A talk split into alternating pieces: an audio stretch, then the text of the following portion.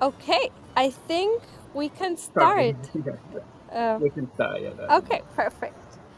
Yeah, so welcome everyone to Science Society, and of course, a special welcome to you, um, Zdenka, and Alan and Adri. Um, it's such an honor having you here. And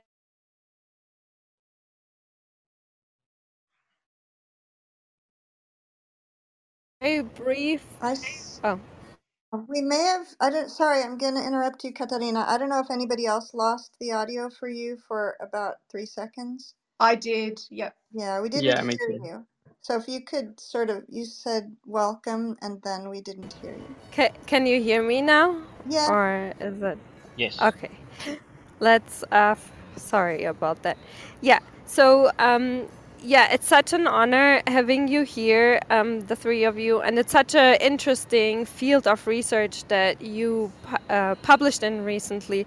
So we are really excited to learn about it.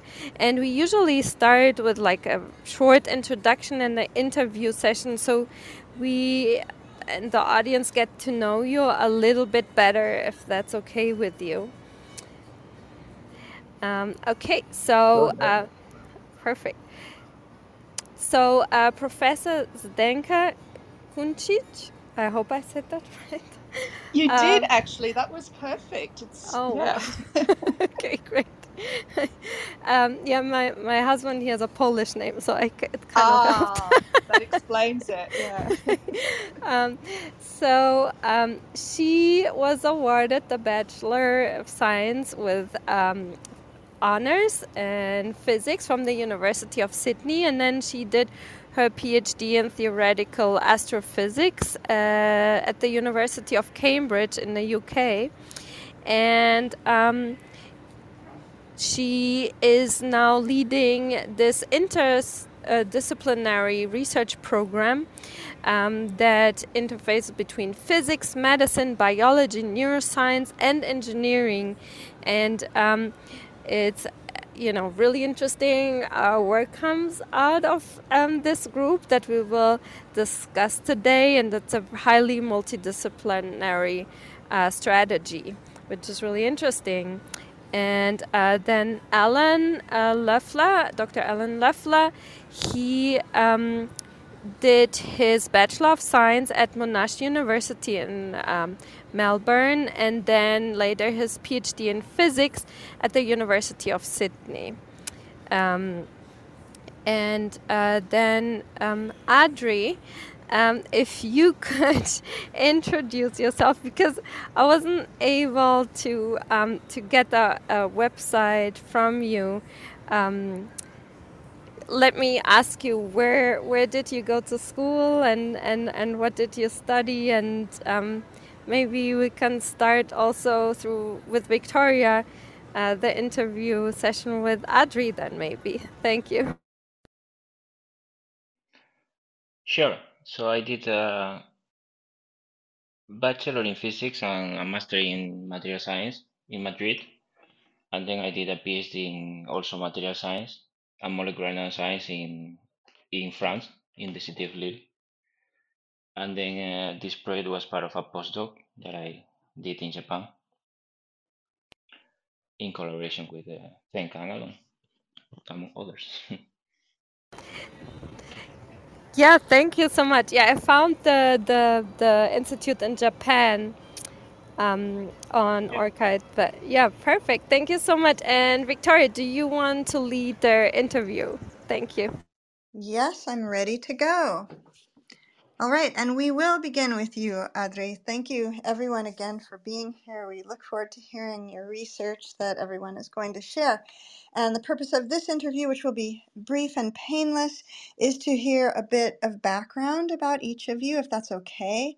And the question is if you can think back in your lifetime and locate if there is a moment or a person or an event that let you know that you felt an affinity towards science. So this could be in childhood, it could be a, you know a relative, or yeah, I see that you're ready to go. Okay, please. So should I start Yes, the answer? please.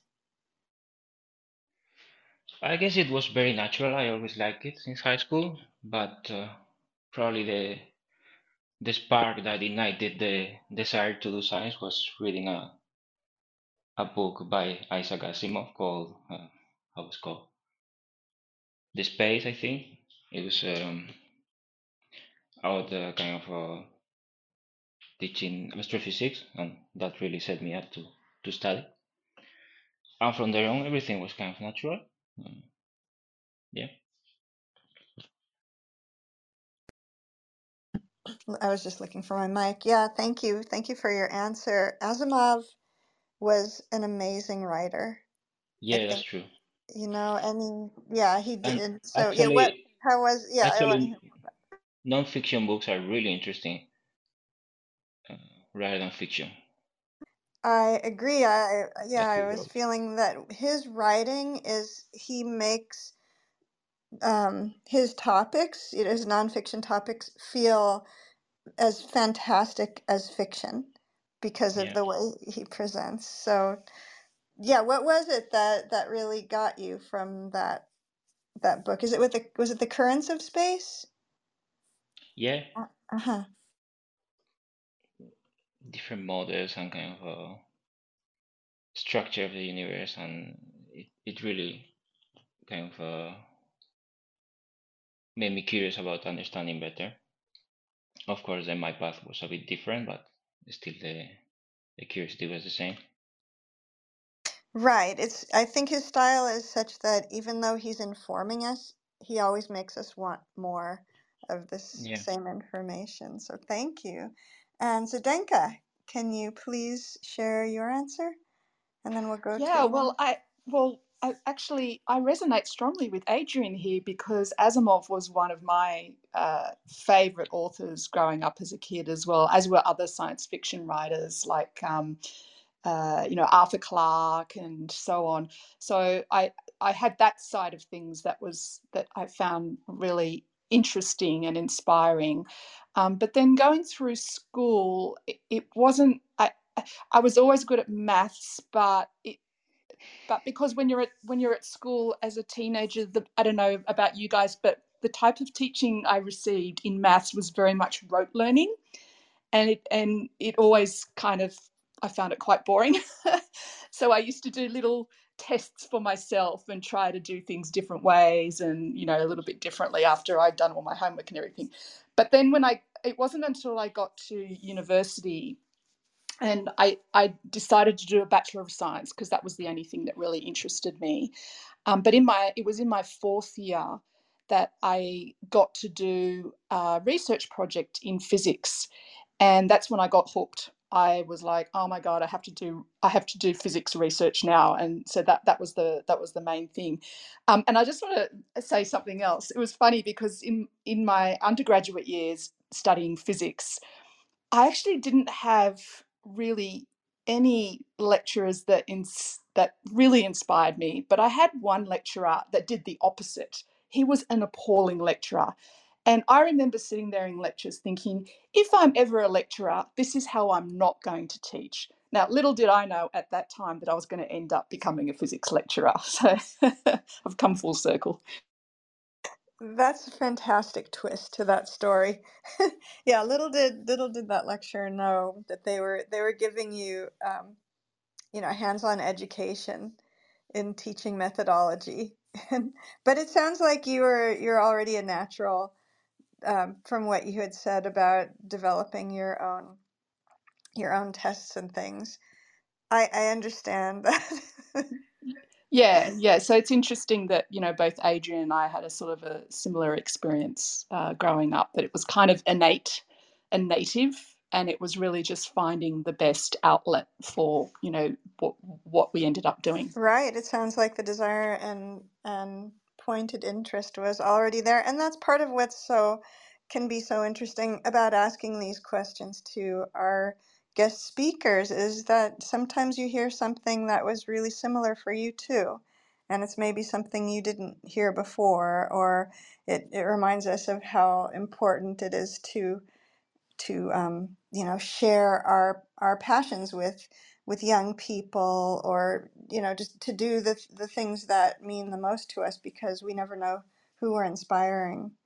So, Alan, it's your turn.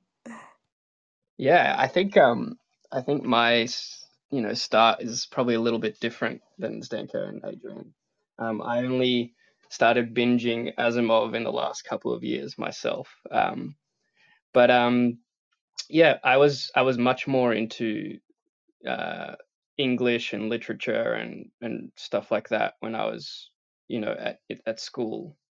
Um, and the the real catalyst or the real point of change for me that made me um, more interested in science was um, I was 17 years old. I had a uh, rare illness called transverse myelitis, which pretty much rendered me. Um, it gave me, you know, paralysis in the feet and hands for about. It took about a year to recover from that. So I was wheelchair bound for two months, and then had to learn how to walk again, which was lots of fun. Um, highly recommend. Um, and yeah, so that really got me thinking about, you know, if all of a sudden out of nowhere, a relatively healthy person, young person can just experience that, um, what's actually going on in the brain? You know, why does the brain sometimes fail like that? What's happening there? Those were the questions that I kept like going back to, and that really took me down the path of that's why I studied psychology um, in my undergraduate um, and then moved more towards the neuroscience side through my honors project. And then after that, I, you know, as soon as I left that, I wasn't really sure what to move, to go from move forward from there.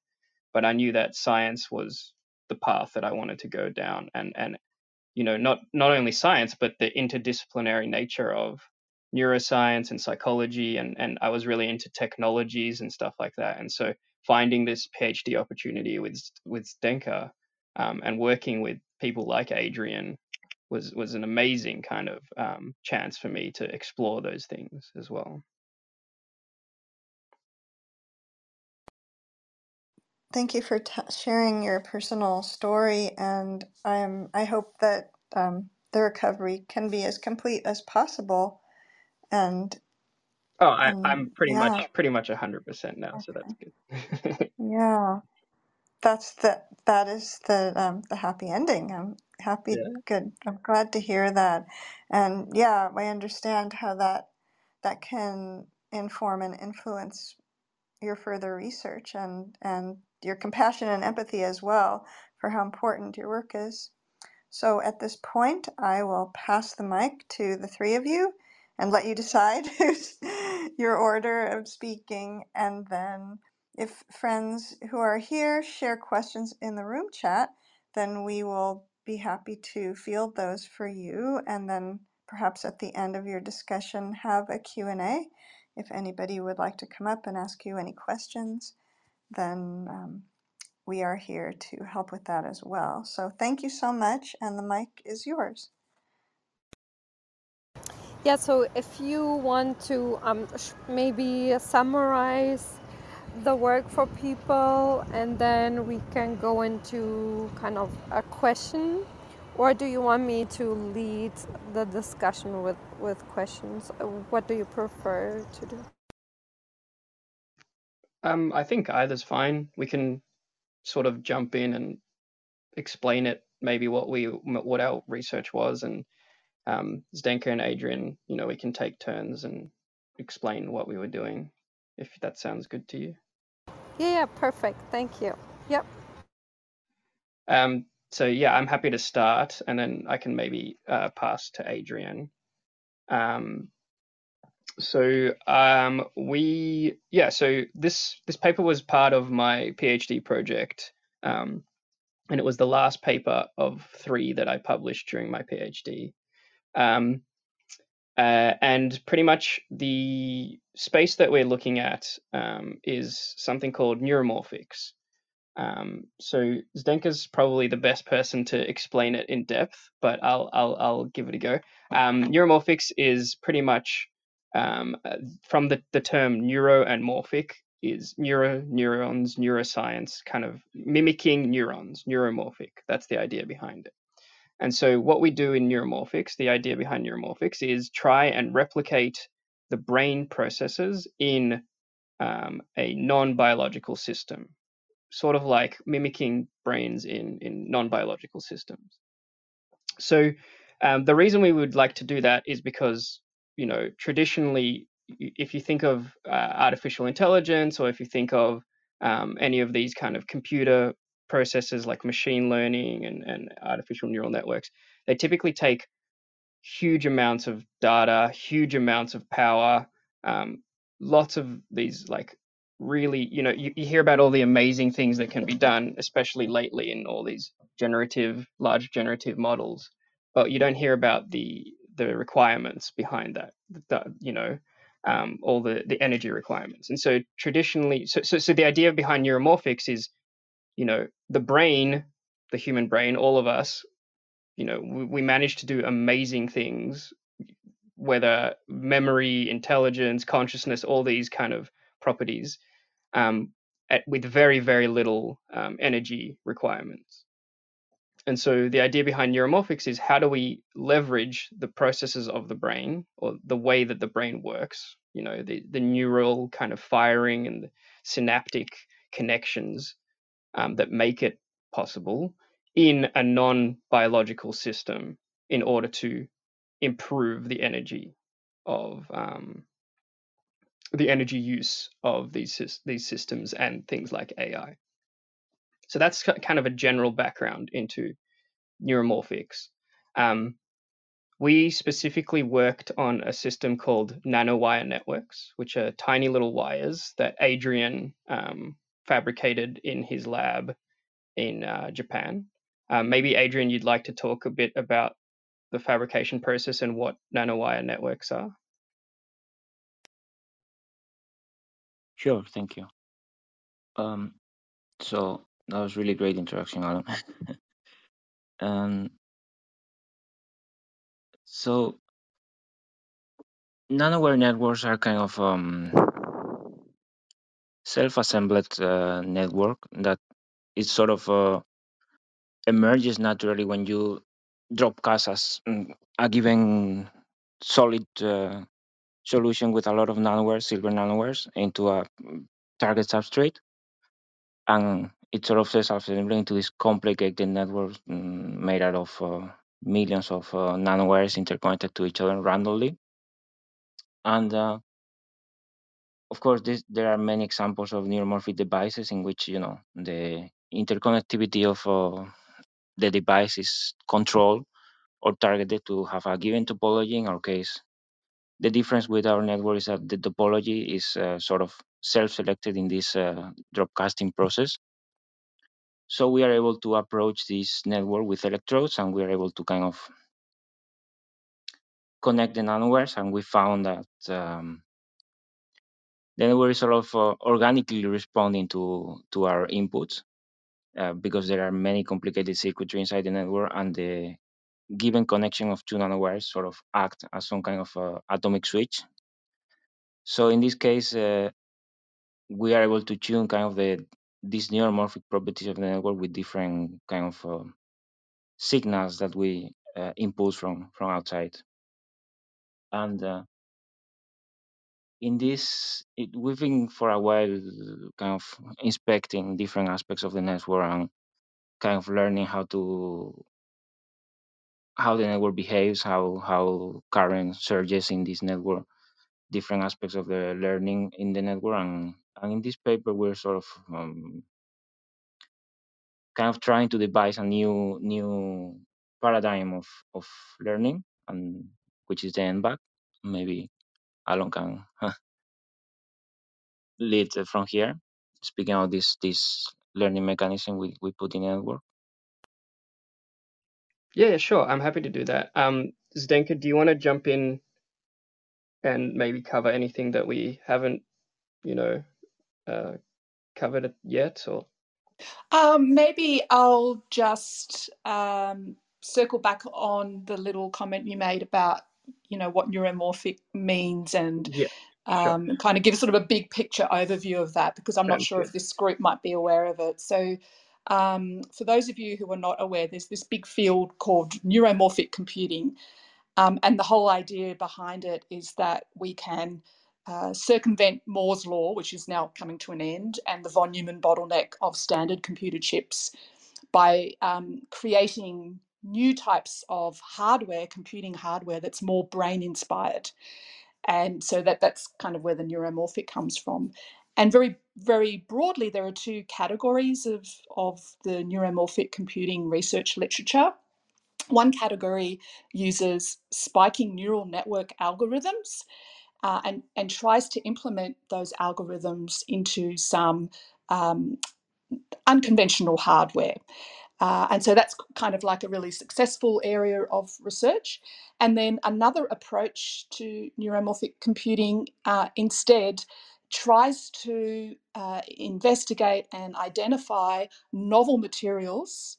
Usually these are nanomaterials that exhibit really interesting uh, brain like properties already, so that they already have some uh, they already exhibit some properties that are like synapses and neurons. So our research falls into this latter category. Um, and if you think about if, uh, what these networks of nanowires look like structurally, uh, they have a, remarkable similarity structurally with neural networks, real neural networks. Um, and Alan has done a lot of work on looking at that in his previous publications. But also, more importantly, functionally, they exhibit some really, um, you know, again, remarkable similarities to the functionalities of biological neural networks. So if you think of a biological neural network, but strip out all the biology, we're basically now left with all the physical mechanisms that are contributing to how synapses communicate, how neurons communicate with each other through synapses and the collective properties of that network as a result of all the interactions of those elementary components. In our case, the nanowires that constitute this network are analogous to neurons, and the synapses um, that uh, that you know that neurons communicate with are analogous to the junctions between these nanowires, and these are electrical junctions. Uh, they tr- they transmit signals between each other. Um, so uh, so very interesting physical substrate that uh, that exhibits brain-like functionality. Yeah, th- thanks, Zdenka. I think that that definitely helps um, paint the picture a bit better.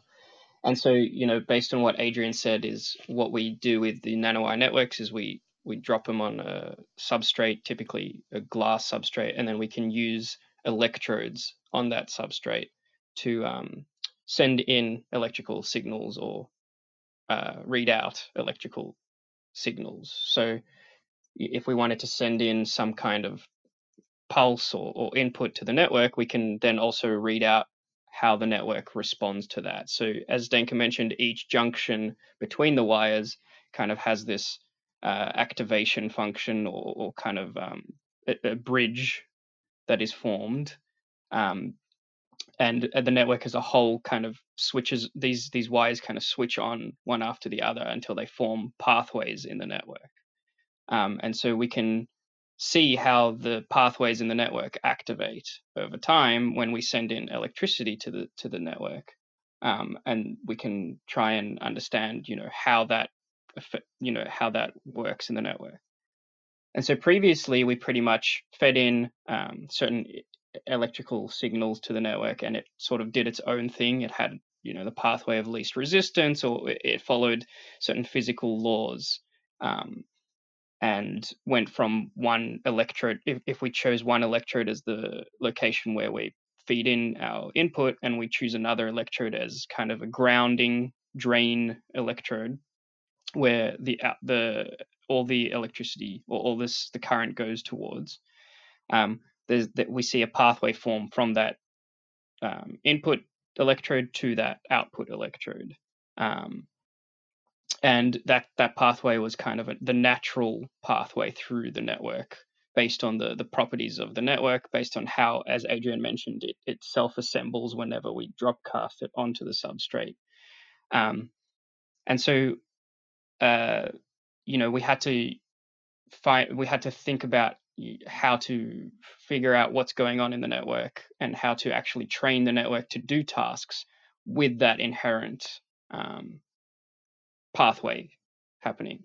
But to me, the, the whole time that I was th- working with this system, I was going back to to how learning happens in the brain, and in the brain we have a much more dynamic, changing kind of uh, way of learning where we get strengthening of certain synapses and connections, and then we get pruning of other connections over time. Um, you know, you get reinforcement of certain pathways. If if something goes right you want to be able to do it again in the future because it's a it's a positive behavior um, it's a positive connection um, and if something goes wrong you don't really want to have to go down that same pathway again. Um, you want to avoid that kind of behavior. So we see that very natural kind of increase and decrease in strength of synapse synaptic behavior which is much more prominent when you're you know in, in babies this this pruning behavior is much more prominent in in young children and babies, but it still occurs throughout our lifetime. And we're constantly rewiring and um, reforming connections. And so that inspired this paper, um, which Adrian briefly covered, um, introduced, um, in which we tried to control the pathways that were formed in the wires um, instead of letting them do their own thing we wanted to be able to say, okay, if we feed in a certain combination of electrodes, we feed in inputs through them, and we want to choose one target electrode on the other side of the network as our output, but we don't want it to be the natural one that the network chooses. We want to be able to direct the pathways that are formed in the wires to the one, the electrode that we want. How do we do that? And it was a, quite a difficult thing to figure out. Um, Adrian and I worked on it, and, and Zdenka, obviously, and a, a number of other collaborators. Um, we had quite a lot of discussions on how to try and mimic this kind of brain pathway formation. Um, and we discovered that if you actually tune the voltages of the output drains, so if you have, let's say, seven input drains and seven output drains, and you want drain number seven, the last, the output, sorry, seven input electrodes and seven output electrodes, also known as drains. Um, and you want the seventh output electrode to be your target target output electrode. So you want all these signals for a certain uh, input to go towards that output. What we did is we tuned the voltages of all the output electrodes to a certain uh, voltage. So we increased the ones that were not the target and we decreased the one that was the target in order to force the pathways from the inputs to the target output. And now that's hard to conceptualize, it's hard to visualize. Um, the paper has some cool figures where you can even even just figure one where you can see um, that kind of um, conceptualization. But the idea was we wanted to make learning in this system or, or, or pathway formation in this system as close to the strengthening and weakening of um, pathways in in the brain as possible. Um, Zdenka or Adrian, if you want to talk a bit about that as well, do you want to jump in?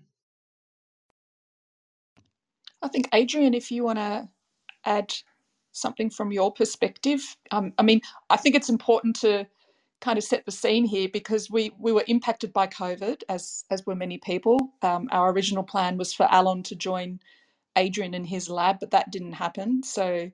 Uh, I, you know, we really relied on on on Adrian to to do all the experimental uh, measurements and everything. So um, yeah, perhaps Adrian, if you want to say a few words about about that.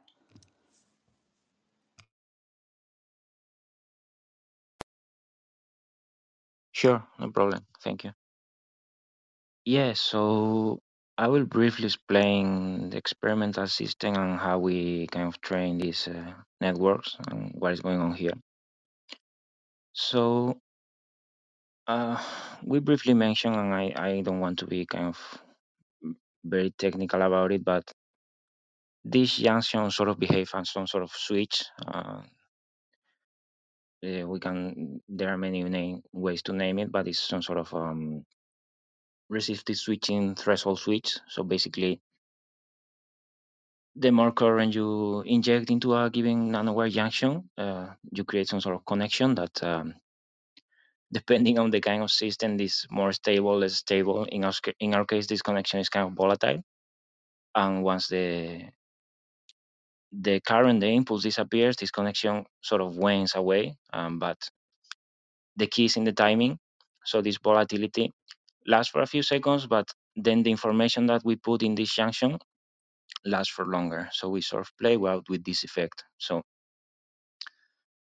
the purpose of creating this task is about um, sending a given signal through selected electrodes, and we sort of tune a different connection throughout the network. And uh, we have a system in which we were able to sort of create this this signal from different input and output electrodes and once we select the electrodes we're able to tune the pathways that we create throughout these electrodes. So what is going on what's happening is that we can feed or input different patterns to the network. That means different selection of electrodes at different times. And we're able to select one output for a given uh, input uh, kind of pattern And in this way, we are able to create some sort of association system in the network in which we associate one input pattern to uh, to different outputs. And this was kind of the the basic image of training that we did in this network. And um, basically, one of these patterns was our target for training for different outputs. And uh, what we wanted to see is how, as Angelo mentioned, how we can sort of reproduce these uh, neuroscience learning tasks like the N-back in this uh, physical hardware system. And uh, I don't know if Zdenka, you want to explain more about the, the task or what is this this approach? Yeah, I can say a few words and then maybe Alon can um, correct me. um, yeah, so um, we really wanted to do we really wanted to show something different in this device that hadn't been shown previously on other neuromorphic devices. Uh, and so we looked at the N-back task, which is a um, you know a, a, task that's routinely used in cognitive psychology, um, and and the N-back task is a task that tests for working memory. There's probably some people on this call that know a, lot more about it than I do. But in any case, um, we, we wanted to test the idea uh, that these, these nanowire networks have some kind of working memory capacity. Now, this wasn't just a stab in the dark because we already know these systems have memory. In fact, they have both short term memory and long term memory. If anybody wants to know more about that, you can um, ask, ask us afterwards. So, we already knew they have some kind of memory capacity, but specifically, we wanted to look at working memory. So, we tried to implement the N-back task. Um, and um, Alon had implemented a couple of uh, uh, learning strategies, um, supervised learning um, and um, reinforcement learning.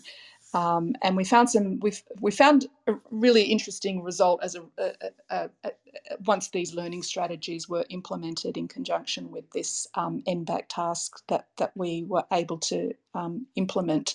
And so perhaps, yeah, perhaps Alon, this is a good point at which you can jump in and explain the, the working memory result uh, and also then the additional results um, on memory consolidation and metaplasticity. Sure. Um, so, yeah, so the idea behind working memory in, in psychology and you know hu- us humans is we try and uh, we, we, we're given a certain letter or number or picture and we're then given a number of interference patterns, so things that aren't the target that we were shown originally. And then at some point, we're shown that original image again, or you know, we're we're, we're shown a, a collection, a, we're asked at which point did you see that image again? Something like that is a very basic kind of sequence memory task, um, like the N-back task. And humans, you know, were typically in, initially we there was this number of which many of you know, which is the uh, five plus minus two or seven plus minus two. I think it's five plus minus two, um, which is um, you know up to seven kind of pieces of individual information we can recall in short-term memory before forgetting that first thing that we were supposed to remember.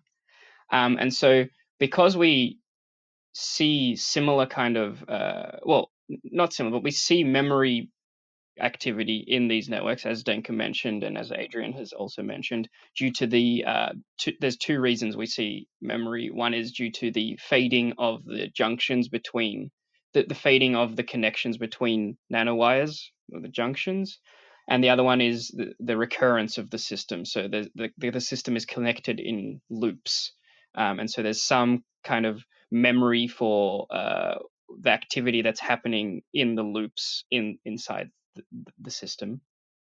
Um, and so when we implemented this uh, working memory task, um, we gave a target, as Adrian mentioned previously. Let's say the letter A was our target. Um, and we then gave six other tar- six other presentations of uh, a different patterns. Um, let's say the letter B, C, D, etc., up to letter G. And then we asked the network to remember the first. Uh, we, we, we presented the first pattern again after a certain number of steps, and we wanted to see if the network that remembered the pathways that were trained for that original letter. So when the letter A was presented, certain pathways would be trained. Then when the letter B would be presented, different pathways would be trained. Um, and so what we wanted to see is if you trained six up to six other pathways between presenting A and then presenting A again, um, would the network be able to remember? And what we saw is that uh, in this, the network itself, it seemed to be quite a quick uh, drop off in memory uh, ability um, when uh, sorry in in our simulations we saw quite a quick drop off of ability to remember a number of steps back. So we saw up to three steps back at quite a high accuracy, but even up to five steps back, you could remember higher than chance level. But in the actual network itself, the, the physical network, we saw that across the board, the network would remember at a much higher accuracy than chance levels, even at this, even though it, it the, the working memory still did reduce over time from over over the number of steps. So if we presented the target only one step backwards, it did very, very well. If we presented it two step backwards, it did slightly worse, and so forth and so on until we got up to seven. Seven was the max that we presented.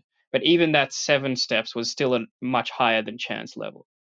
And this memory consolidation concept that Zdenka was, was introduced is the idea that when we introduced something known as reinforcement learning into our um, system, and the idea behind reinforcement is that we improve like we increase this is sort of what i talk we were talking about the tuning part before we increase the potential current that can go through the target um, that we've chosen and we reduce the, the total current that can go to the non-target um, the non-target electrodes that we've chosen allowing for the pattern that we want to be trade to be reinforced to, to have more current um, than the other patterns. That's pretty much the idea behind it. And when we introduced this uh, reinforcement paradigm, we, we saw a dramatic increase in accuracy, up to close to 100% accuracy almost across the board.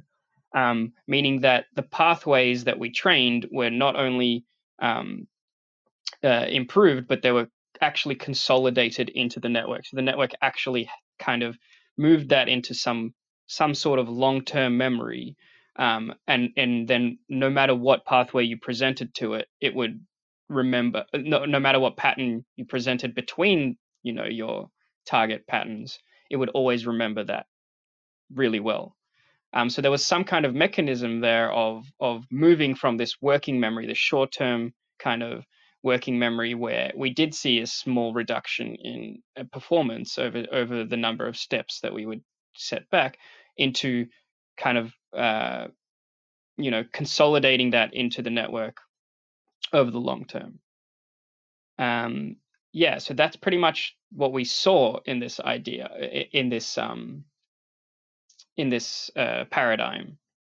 As Zdenka, is there anything that you think I missed, or you want to jump in? Um, no, I, I, I guess you covered it quite well. I, I don't know. Maybe this might be a good break point for Q and A.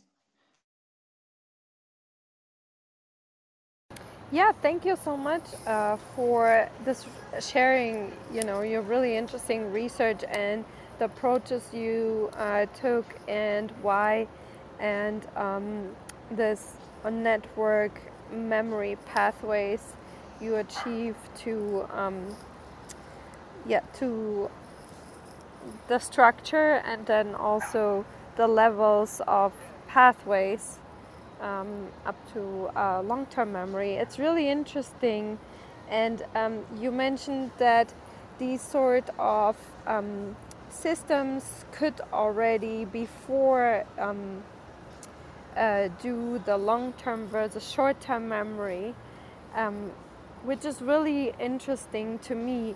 So when you talk about, you know, the seven steps what would you say, like, um, with the system, the energy consumption compared to like how many neurons you have and, and how many neurons basically would this reflect like the capacity of the system if, if it's possible to compare it?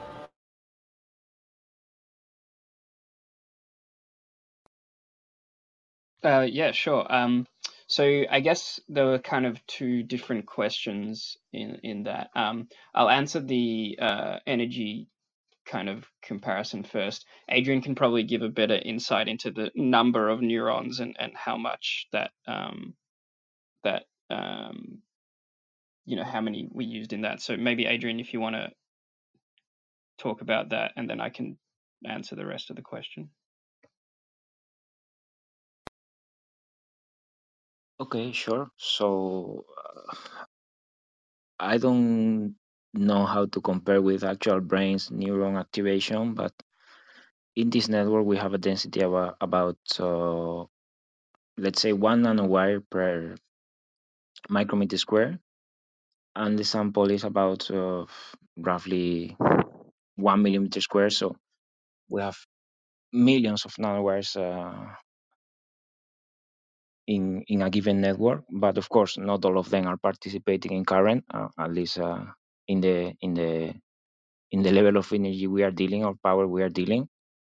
So i would say maybe if we have a 10% population of active nanowires uh, yeah. That's kind of the, the answer.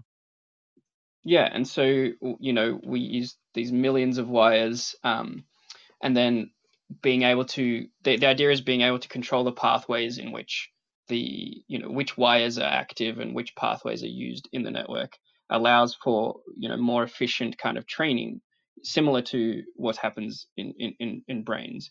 Um, and so you know in in traditional ai you get this very you know uh, weight based training across layers that requires lots and lots of iterations to to freeze kind of tune the weights and freeze them once you reach that uh, the ideal goal of the task, um, which and, and that's what requires most of the energy um, is, training all these these layers and training these weights over millions of iterations.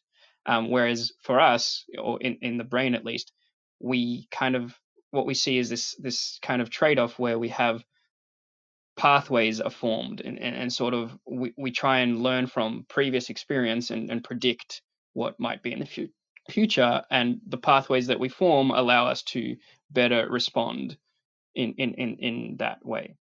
And so what we wanted to do is move away from the idea of of requiring millions and millions and millions of pieces of information to train a system and rather move more towards if we tra- ch- change the pathways similar to like what happens in the brain uh, we can actually train the system using significantly less power um, and and you know significantly like Adrian was saying, we used quite low current um, quite low voltages to train this, which is you know already and and we it, it, you know it was it used dramatically less energy than what might an AI system might actually um, require.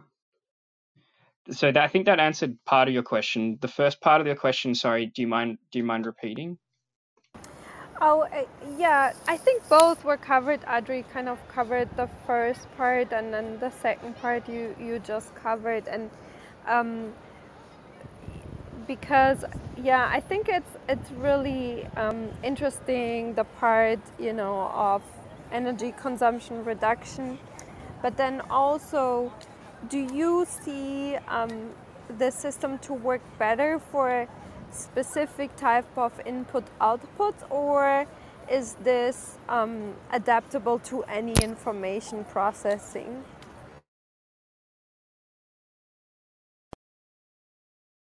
Um, yeah, so I think what what's really great about these networks compared to traditional AI, um, and I, we always come back to this comparison because that's what people know best um, in in the field at the moment um, is traditional AI is typically used for you know pattern recognition um, in static data. So you feed in thousands or millions of images, and then you get some kind of pattern recognition or some kind of system that can detect big patterns.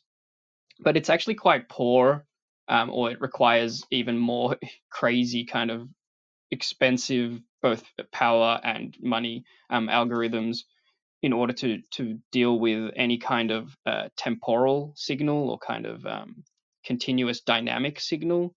Um, it's also really poor with noisy noisy signals. This is traditional AI. Whereas you know the human brain, that's our bread and butter.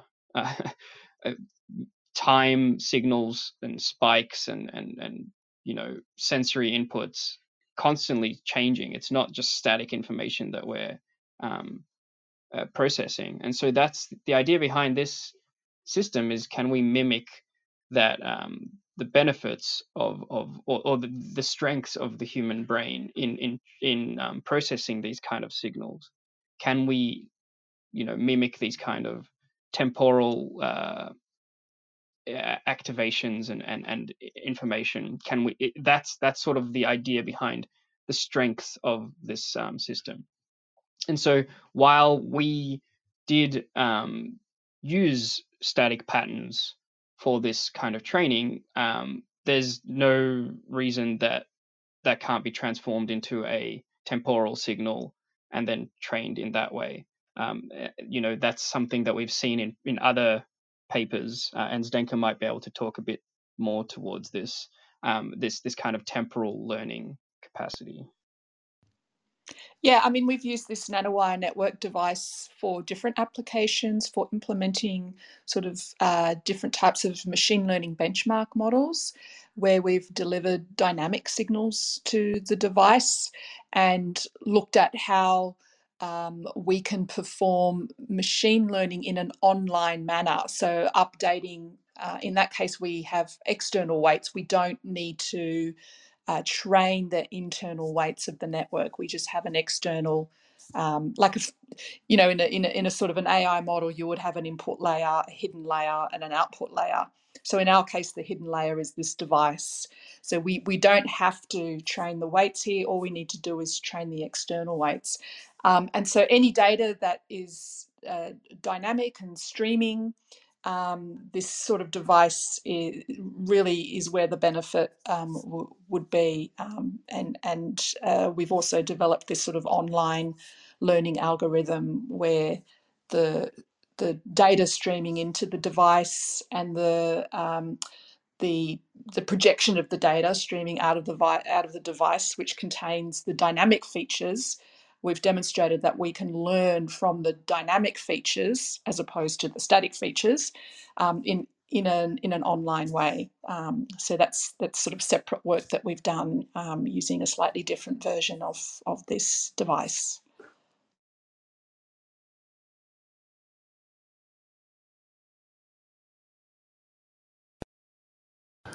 Yeah, thank you so much uh, for those answers. And um, you know, we always talk, uh, or we talk a lot about development of AGI and what would be necessary, and you know, like type of creative problem solving like humans do. I saw a video very recently where like a little toddler, it was a baby almost still, that wanted to get off the bed and put a bunch of pillows on top of each other to safely fall on the floor. I mean, this kid was tiny and did this problem solving very creatively. Um, do you think that this type uh, nanowire neuromorphic devices, since you know you you have a closer to human basically processing will enable that type of problem solving when something comes up that wasn't trained on before. Thank you. I think that's a that's a really great question, and we sort of touch on that in the discussion a little bit. Um, pretty much for a system to be able to adapt to you know an external environment that's constantly changing, both uh, you know dynamically changing in time and in in, in in space and in, in the kind of sensory inputs that are that are happening. Um, that is kind of the idea behind you know what might be closer to this uh, AGI that you were talking about, or, or something that's more human-like at least. Um, and so the ability to learn, to remember, um, to have these kind of intelligent uh, ad- ad- adaptation to external environments is what would be required for an organism or a system that is mimicking the organism in order to present something that might look like more human intelligence. Um, and what we've shown here is that we can actually implement certain, at least precursors to learning, precursors to memory that are very brain like or inspired by the brain at least um, in this kind of non-biological system and in you know a tiny amount of these wires. So if there's you know the, the brilliance with these wires is the scalability is is really cheap and really easy. It just needs to be kind of fleshed out and done. Um, you could probably create different modules of nanowires that might have different um, roles that um, you know similar to what uh, different parts of the brain might have and you can train it to do that. And you know we don't know what would happen when that that happens. We don't know how they would interact with each other. The other thing is these wires are pretty much two dimensional you know they're, they're kind of laid out in a two dimensional space. What happens if we somehow make them three dimensional or, or at least form them in in more of that kind of brain like you know uh, structure as well um, we don't know what might happen in with those kind of um, connections. So this is kind of a, a, a, we've said this is sort of a an introduction to a breakthrough in in this kind of learning and and the idea behind this paper is people need to start thinking about how learning how memory how you know these these precursors for intelligence occur in the human brain how we can implement that in systems that are inspired by the brain rather than just keep improving uh, you know mathematical algorithms that train weights in ai systems. Um Zdenka or adrian do you want to add to that? Um, I, I don't have anything to add to that very nice succinct summary alon. Thank you. thanks yeah thank you oh yeah go ahead no, I agree with Alon. I, I, I agree with what he said. Yeah, thank you for that um, that clarification and description. Uh, because I totally agree. You know, I've read a lot of different reviews and even you know small books. I don't know if you know Miguel Nicolelis, the neuroscientist that did the pioneer work for BCI. And important thing, the, those scientists wrote was that if there's not an embodiment basically of a memory, of an experience, that creating a human like artificial mind wouldn't be possible. But this is, you know, your technology development uh, is, is very different. So it creates kind of an embodiment of, um, of information, which is really interesting.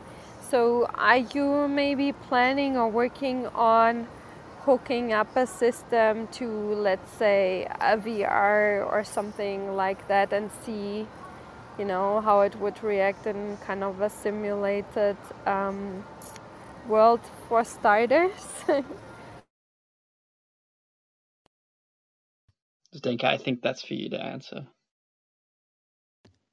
Thanks. Yeah, it's something that we've definitely thought about, although we're not actively working on it right now. But we we have thought about, you know, the possibility of maybe using this device as a, a sort of a robotic brain, um, if you will, um, and uh, you know, to to basically have that embodiment uh, feedback loop um, uh, as as part of it.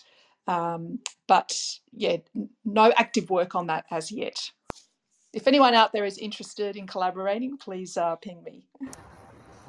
Yeah, just one follow up fantasy that I would have is I don't know if you read about this memory transplantation basically through optogenetics. So basically, what people did with rats, um, they kind of um, copied, like they made um, through calcium imaging basically um, the activity of neurons, they visualized it and then um, copied it onto another animal and then they tested it.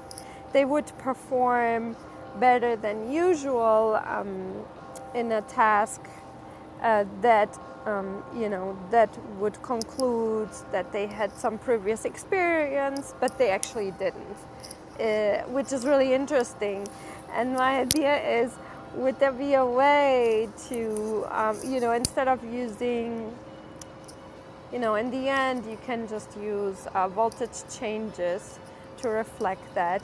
And would, you know, an experiment that's probably very far fetched I have in my head is, you know, take that those voltage patterns in the cells that light up through calcium imaging, record those, and um, give those uh, to your system, your wire system, and then you know, and then repeat that VR experience and see if it's you know if you could transplant this memory onto your wire system basically. It's probably very far-fetched but it would be very cool to try. I, I don't think it's that far-fetched um, I, but I can tell you something that we've tried that's a little bit related to that.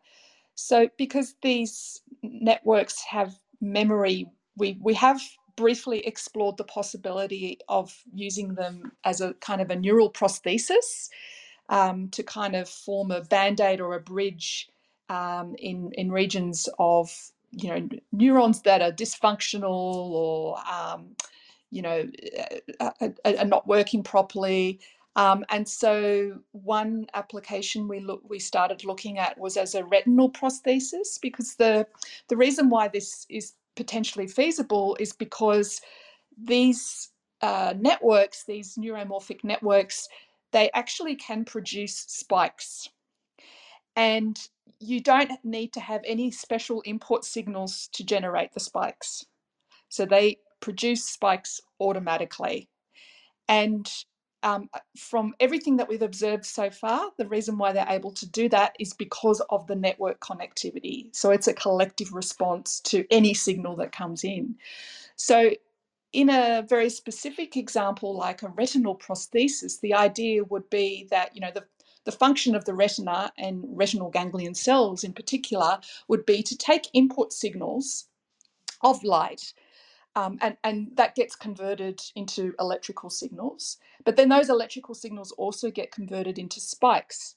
and then those spikes travel down to through the optic nerve to the visual cortex where then they're processed um, and so we were looking at you know whether these uh, neuromorphic nanowire networks could actually work as a retinal prosthesis to produce spikes that would be um, better understood by the visual cortex than existing, uh, you know, silicon chip-based retinal prosthesis, and therefore um, would produce a better reconstructed image by the by the visual cortex. Yeah, that's really interesting. Um, that you know that works that way, and then uh, if that works, how would you? Let's say you know a lot of signal to noise distinction.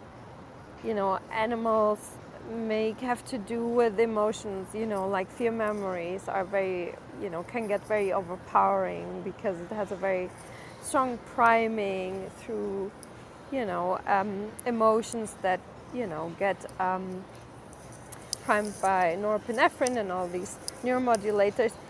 Is there something like that that would be possible in your system that kind of says, you know, this is really important, don't forget about this? Or would it have to be just a stronger, you know, would the input have to be stronger or uh, would, you know, how would how would you tell the system you know this is a very important memory this is also a good memory but you know this is more important for survival basically I think. Sorry, go. Ahead. No, you go ahead. I was going to say, Alon, this one's for you. I just think. Um, I think we don't really know, you know, yet how that happens in the brain. Like we know that the, the mechanisms to some extent of learning uh, rely on this kind of formation of uh, pathways or synaptic pathways, but we also have to acknowledge all the other cells and, and chemicals and all that other stuff that is occurring in the brain that we don't have, um, you know, we can't mimic in our system. Uh, and so, you know, those might play a really important role in forming these kind of uh, you, long-term memories or, or, or at least specifying which memories are more important or which things are more important to, to focus on. But in terms of our system, this is where the consolidation aspect comes into it, where once we prime the system enough and we reinforced a certain uh, pathways uh, long enough, we see that consolidation. So we see that the system kind of remembers those pathways and so we're kind of priming it to we're, we're kind of telling it these are the inputs that we want you to remember and these are the important things that need to be remembered um, and so to answer your question to some extent we can kind of we can control what the system thinks is the most important or the, the things that we want it to remember long term we don't know if it can do it with multiple stimulus stimuli. Um, so we don't know if we can ask it to remember, you know, five different letters and and burn all five of those patterns into the system's, you know, long-term memory. We haven't tested that yet. That's something that needs to be tested. Um, and we also don't know whether or not that's something that could just be presented to the system. We don't have to, you know, um, reinforce it. Um, so the, uh, the, the the question's a really great one, and the, my answers are: we have a capacity to to Im, impart, you know, this important kind of signals to the network and tell it it's important, but we also don't know the mechanisms in which it can do it on its own, and we don't know if we even have the capacity to allow for that. If that answers it well.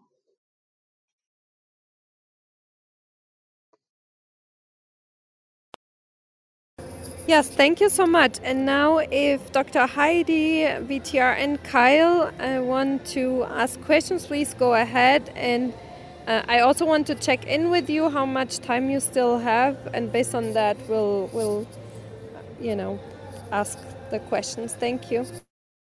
Um, yeah, I can probably answer a couple more questions, but I do need to head back to um, work at the moment. Um, Yeah, same with me. A few more minutes, I think. Yeah. I'm curious what the stimulus, uh, um, what the stimuli are, and if if you guys have noticed if there are spatial patterns or temporal patterns in terms of. Uh, it's hard for me to really ask the question without knowing exactly what the nature of the stimulus is, and I'm trying to uh, skim the paper. But have you noticed patterns in terms of um, with these like step back processes, the the distance between stimuli in terms of time or space that uh, are there market patterns and, and where these like um, spikes are occurring that, that you could that you could uh, describe in terms of like expected uh, results within a within a specific spatial framework or temporal framework if that if that makes if you if that makes sense I guess. Adrian, do you want to answer that? Uh, I'm not sure I understand the question. Sorry, if if you mind repeating. I guess the first question that this makes it clear for me to describe is what what exactly are the the stimulus? They're just diff, different voltages, or Um, Kyle, I'm sorry, but we have the last couple of fine. That's minutes fine. and we Yeah, no worries. discussed I all of this, here, so so I'm sorry. Yeah. Um, Dr. Heidi, did you want to ask a question? Thank you, Katerina, and thank you, Alon and the team. Actually, um, yeah, my question is um, Did you consider biomimicry for um, funding your research? And uh, it's a way, I know lots of people in the biomimicry um, arena, uh, even uh, Jane herself, uh, would be interested in um, such research because it's really a breakthrough. This is the first point I want to make here. Uh, the second one, um, with the era of AI and uh, artificial intelligence, did you consider the hybrid intelligence as well and the digital twins? Because this is the research I'm looking at um, at the moment for lots of solutions, which is especially the digital twins in terms of uh, curing diseases and immunology and uh, what Nokia been doing in terms of industry and funding again. So. Um, this is my question uh, how your research fit with the hybrid intelligence try to um, have this collective intelligence between the machine and the human brain and the second question the digital twins and the era of digital twins which is a newbie as well in the science thank you so much Um, I, I can answer that because the answer, answer is short. So, um, in answer to your first question, no, we haven't considered funding uh, related to biomimicry um, or uh, you know hybrid intelligence or augmented intelligence. But I certainly think there's there's scope for that. So I'd be happy to learn more if you want to DM me and um, and yeah, we can go from there. Thanks very much, Dr. Heidi. I had a question. Should, um, Katerina, can I go ahead? Uh, yeah, like the, we we uh, yeah, it depends on the speaker uh, if they have still Yeah, one, one more question's fine. That's fine. Awesome. Uh, thank you guys. This is amazing. Um, I wanted to ask you, first of all, we're using nanowires for this. Uh, what kind of densities were you able to get in terms of like, you know, in, in the brain, the each neuron is kind of interlinked to 10,000 different neurons. Like, and I was skimming through the paper, maybe I missed it. So that's my first question, the the amount of linking that was done. And secondly, how do you plan to scale this since uh, you know nanowires uh, processes are not like like a standard kind of uh, you know um, uh, in silicon uh, industry. So yeah, those two questions. Thanks. Um, yeah, so I think we we covered both of those things in the talk, but we Okay. can re- re- repeat it. Um, we can't really know how many connections are happening in the actual um, system itself uh, because we can't tell where a, a, a wire actually crosses over each other without you know, through just uh, normal imaging. Even uh, you know electron microscope imaging is quite hard to tell that. And so, in order to you know uh, determine those kind of topological and structural things, um, which I have a, a paper, a separate paper about as well. Um, we created simulations of the system Um, and in the simulations, we, they're pretty much experimentally validated simulations um, that we created a certain number of nanowires on a 2D plane, um, and then we changed the density. We so in that way we can control how many connections, what the average degree is, or the density kind of metric. So to give you an example, the one that we have in this paper has 698 nanowires. This is the simulation.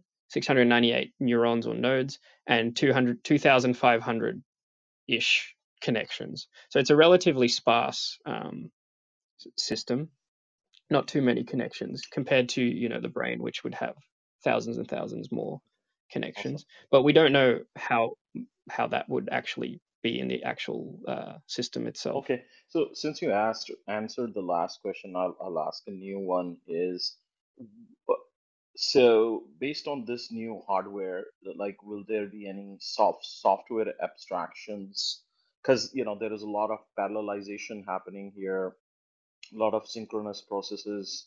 So the yes way we think about programs would be completely different. And so far we have just sequential sequentially based uh, programs. And so would love to know if there is efforts toward that.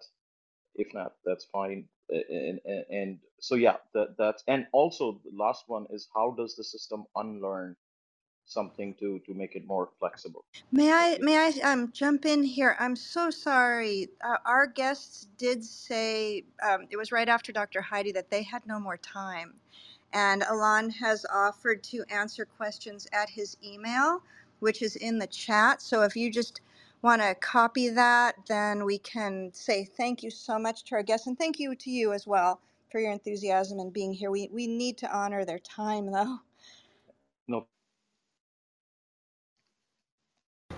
Yeah, thank you so much. And I apologize uh, for the noise again. Uh, but thank you so much for taking the time. This was a really exciting discussion.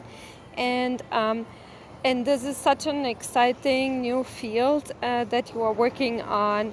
I think that holds many promises for the future, also in health. And um, uh, we really appreciate you sharing this and also sharing your personal stories. Alon, thank you so much. And um, and we wish you all the best and all the funding. And I hope, you know, we are really looking forward to learn more about your work in the future, future publications for sure. And um, yeah, maybe one day we'll hear you again. Thank you so much, and it was a pleasure meeting you.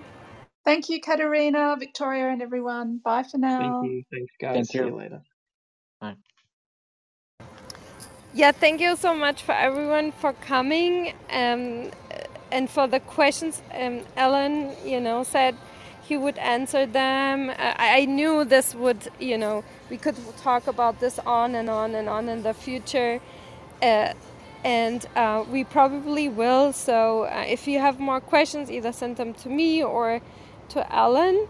Um, and um, yeah, I hope to hear you all again soon. Um, we'll have more rooms in the future. So uh, yeah, just follow the house. And um, oh, Audrey, you're still here. uh, what time is it where you are? are? Are you still okay to answer one question that VTR had about unlearning? If the system can unlearn? It's it's 4 a.m. here in Spain, but yeah, I can answer something, some questions if you want. Couple questions. Okay, VTR, go ahead. Yes, uh, I I I just I just uh, would like to answer to VTR. Uh, one question he said about scalability, and uh, the issue is not so much scale up the system, but scale down the electrodes. So uh, in this work, we were working with pretty big electrodes in in relation to the size of the nanowires, and in the simulations, we are able to pretty much use individual nanowires as kind of um, electrodes. So for me, this is one of the biggest challenges uh, we face in this kind of field scale down the, as Alon mentioned, the reliability of interconnectivity, but also the the size of the electrodes, scale them down so that we can form much more reliable and multiple connections.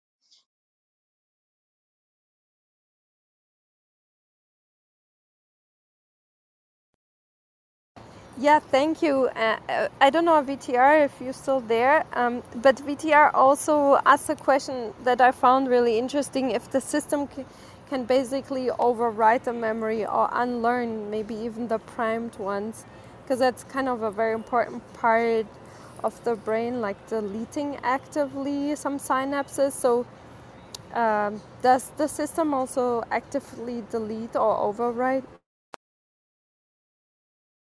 So this is one really interesting part of the system, in my opinion, is that unlearning is kind of happening to some degree without our control. So it's kind of like how do you forget uh, in in your brain? It's like you don't you cannot force yourself to forget something. Actually, if you do that, you will tend to end up remembering more the things.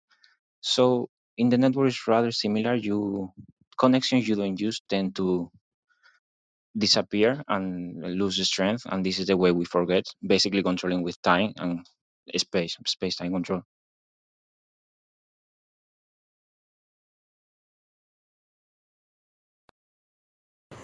Yeah, thank you. Yeah, that's really interesting, and I think that's a very important aspect of the system.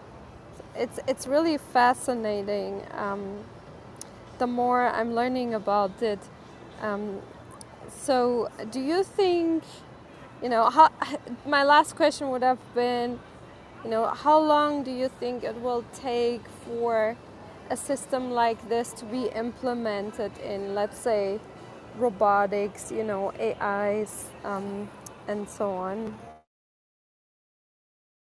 I don't believe such a long time. As Zdenka mentions, there there's been approaches to to start implementing this system in kind of modular uh, applications, and I can I can imagine uh, these modular applications to be functionable in, in in really relatively short time. That's really that's really wonderful news. Also from the aspect you know of having um, less energy consumption, and you also you know you also mentioned that it is you know easy and not expensive to um, to have or to assemble. So um, do you think it kind of will democratize, you know, fast AI development also for places and companies that don't have like huge funding to start with? Yeah, sure, but uh, I think uh, with this system there is still a huge research effort to be taken before kind of submitting to more commercial applications. But regarding the availability and price is is quite a affordable alternative in my opinion and yeah i can imagine being being a substitute eventually but of course there is a lot of road to to to cover yeah yeah for sure but um, yeah that's that's really interesting. You know i, I read about uh, a company that now wants to um, create an electric autonomous car in africa uh, and they were they are supposed to start in 2025 and i was thinking about you know my car. My autonomous electric driving car is very stupid a lot of times. And i really hope that developments like yours will make those type of cars much safer uh, because they're really bad at reacting in the real world. So fingers crossed. Thank you for your work and thank you for staying up until 4:20 a.m. No worries. That's so nice of you. Thank you so okay. much. Thank you. Bye. Bye. Have a good night. And yeah, thank you everyone for coming again. Uh, join us again. Um, and yeah, feel free to send us questions if you still had them. And um, yeah, uh, we'll have for sure on Wednesday then Science Newsroom, um, where we will cover, you know, new articles that came out and discuss which uh, one, maybe which scientific, you know, groups to then invite to give a talk to take a deep dive into the um, the paper. So yeah, thank you so much, and um, I hope to hear you all again soon. Thank you. Thank you. Good night. Close the room in three, two, one. Bye everyone. Thank you.